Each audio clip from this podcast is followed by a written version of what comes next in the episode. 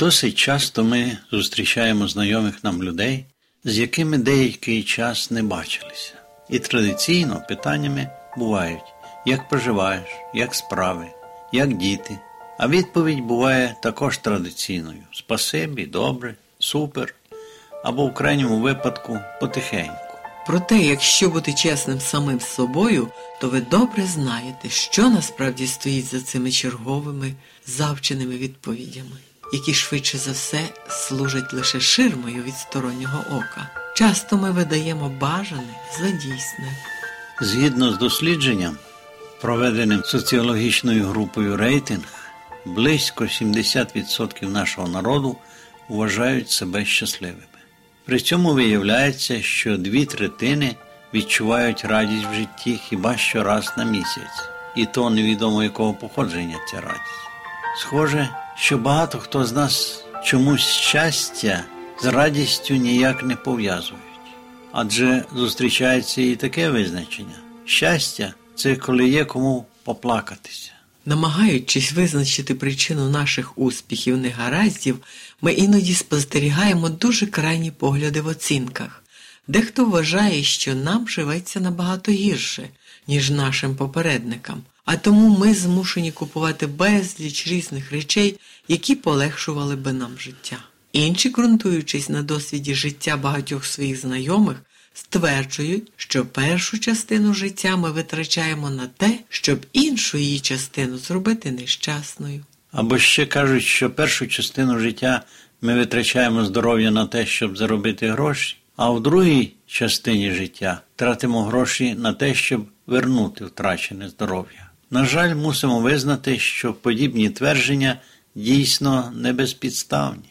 Неодноразово ми переконувалися в тому, що бувають добре продумані, ретельно прораховані плани, які мали б покращити наш добробут, але раптом перетворюються у серйозну проблему. Є речі, які від нас не залежать, а тому апостол Яків писав: Тепер послухайте ви, що говорять сьогодні або завтра вирушимо в таке-то місто і проживемо там один рік та будемо торгувати і отримувати прибуток. Замість того, щоб вам говорити, якщо буде угодно Господу, та живі будемо, то зробимо те чи інше.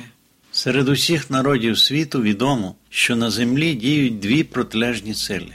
Правда, ставлення до цього факту у всіх різне, в залежності від того, наскільки ми обізнані про велику невидиму боротьбу, в яку всі ми виявилися втягнутими.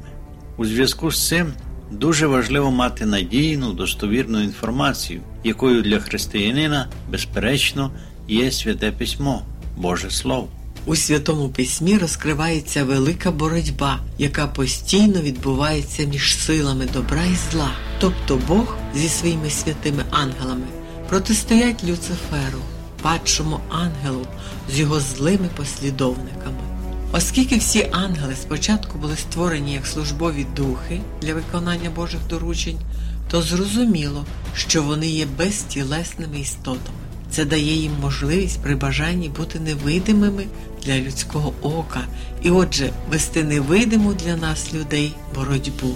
Апостол Павло у посланні до римлян описує наслідки такого протистояння. Тому, що не те роблю, що хочу, а що ненавиджу, те роблю. Бажання добра є в мені, але щоб зробити це, того не знаходжу. До виникнення зла у всесвіті панували мир і радість. Всі перебували в досконалій гармонії з волею Творця. Любов до Бога і до створених ним розумних істот була неупередженою і чистою. Бог бажає, щоб створені ним істоти служили йому з любові, тобто виходячи з почуття шановливості, і ми мали можливість відповідати любов'ю на любов. Він не знаходить ніякого задоволення у вимушеному служінні, а навпаки, усім дарує свободу, щоб люди могли добровільно служити йому. Але знайшовся хтось, хто зловживав цією свободою. Гріх уперше зародився в тому, хто був другим після Христа, кого Бог наділив могутністю і славою. До свого падіння Люцифер був святим і непорочним херовимом. Ти був бездоганний у своїх дорогах від дня твого створення, аж поки не знайшлася на тобі несправедливість. Тепер небесна гармонія була порушена. Бог у своїй премудрості дозволив сатані продовжувати його діяльність, поки дух невдоволення не вилився у відкрите повстання. Сатана займав таке високе положення, і всі його дії були огорнені такою непроникною таємничістю, що ангелам було дуже важко зрозуміти справжню природу його діяльності. Вони не могли уявити жахливих наслідків, що випливають з порушення божественного закону. Коли людина була ще безгрішною, вона з радістю спілкувалася з тим, у кому, за виразом апостола Павла, сховані всі скарби премудрості і пізнання. Але після гріхопадіння людина вже не знаходила радості в святому житті, намагалася сховатися від Бога. У такому стані і сьогодні перебувають багато людей. Грішник не був би щасливим у присутності Бога. Він уникав би спілкування зі святими істотами, якби навіть він опинився у Царстві Небесному, то це не принесло б йому радості. Дух безкорисливої любові, що панує там, де кожне серце відповідає на безмежну любов Творця, не знайшов би відгуку в його душі. Думки, смаки, побудження грішника були б незрозумілими і чужими для безгрішних небожителів. Але несвавільне рішення Бога закриває грішникам дорогу до неба. Вони самі закривають її для себе власною непридатністю для небесного оточення. Слава Божа була б для них вогнем пожираючим. Вони б воліли загинути, аби тільки сховатися від обличчя того, хто помер заради їхнього викуплення. Ми не можемо власними силами вирватися з безодні гріха, до якої потрапили. Помисли нашого серця злі, і ми не можемо змінити їх, тому що помисли плотські ворожнеча проти Бога, бо законові Божому не підкоряються та й не можуть. Культура, освіта, виховання волі, людські зусилля мають певний сенс, однак у даному випадку вони безсилі. З їхньою допомогою можна досягти бездоганної зовнішньої поведінки, але вони не спроможні змінити серце або очистити джерело життя. Щоб грішник міг стати святим, необхідна внутрішня сила, нове життя, отримане згори. Ця сила Христос. Лише Його благодать спроможна оживити змертвілу душу і привернути її до Бога, до святості. Спаситель сказав. Якщо хто не народиться згори, тобто якщо людина не отримає нового серця і побуджень, котрі ведуть до нового життя, вона не може побачити Царство Божого. Недостатньо відчути любов і ласку Божу, його батьківську ніжність і доброту, недостатньо визнати мудрість і справедливість Божого закону, що ґрунтується на вічному принципі любові. Все це знав апостол Павло, коли підкреслював. Погоджуюсь із законом, що він добрий. Закон святий, і заповідь свята, і праведна, і добра. Але при цьому він з гіркотою і відчаєм додавав: А я тілесний, проданий гріхові. Павло прагнув чистоти і праведності, якою не міг осягнути власними силами.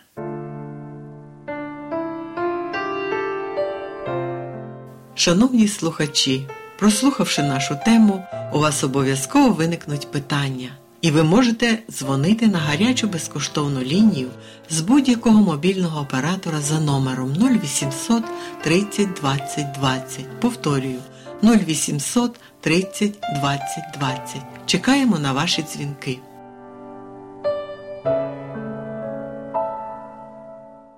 Сьогодні ті, які намагаються кинути тінь на святі і досконалі принципи, закладені Богом у десяти заповідях записаних Божим перстом, кидають тінь на самого автора. Багато з них сьогодні не розуміють, що, ігноруючи заповіді цього високоморального закону, вони тим самим підтримують дії Люцифера і його прихильників, за що, власне, і були скинені з неба. Тільки розуміння причини того, чому ми, земляни, виявилися втягнутими у гріх, змінить наше ставлення до Бога, а разом з тим і наше ставлення до десяти заповідей, які є вираженням Його любові. Безумовно, у нас багато планів і добрих намірів, бо цього вимагає від нас життя. Однак, з огляду на обставини, у яких ми опинилися у зв'язку з повстанням падшого ангела, якого Біблія називає дияволом і сатаною, пам'ятайте, що на землі, хоч і тимчасово, але все-таки знаходиться велика кількість злих ангелів разом зі своїм ватажком. Враховуючи ситуацію, яка склалася в результаті діяльності сил темряви, прислухаємося до поради Ісуса.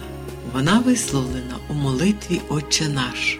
Збережи нас від спокуси і визволи нас від лукавого. Небо завжди готове надати допомогу. Дякуємо Богу за неї.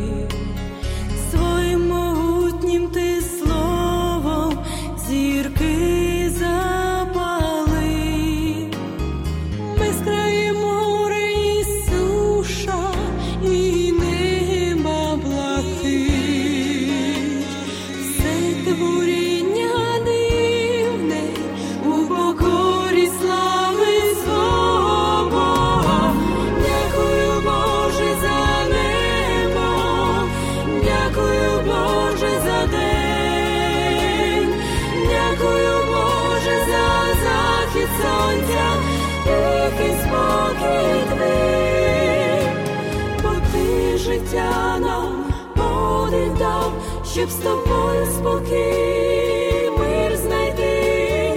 Дякую, Бог, за все прощаючу любов.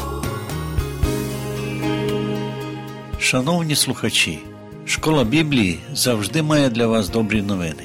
Пишіть нам на адресу місто Київ 0471, абонентна скринька 36, голос надії. Або дзвоніть нам на безкоштовну гарячу лінію з будь-якого мобільного оператора за номером 0800 30 20 20. Чекаємо на ваші дзвінки. Сьогодні з вами були Іван та Агнеса Чернички. До нової зустрічі!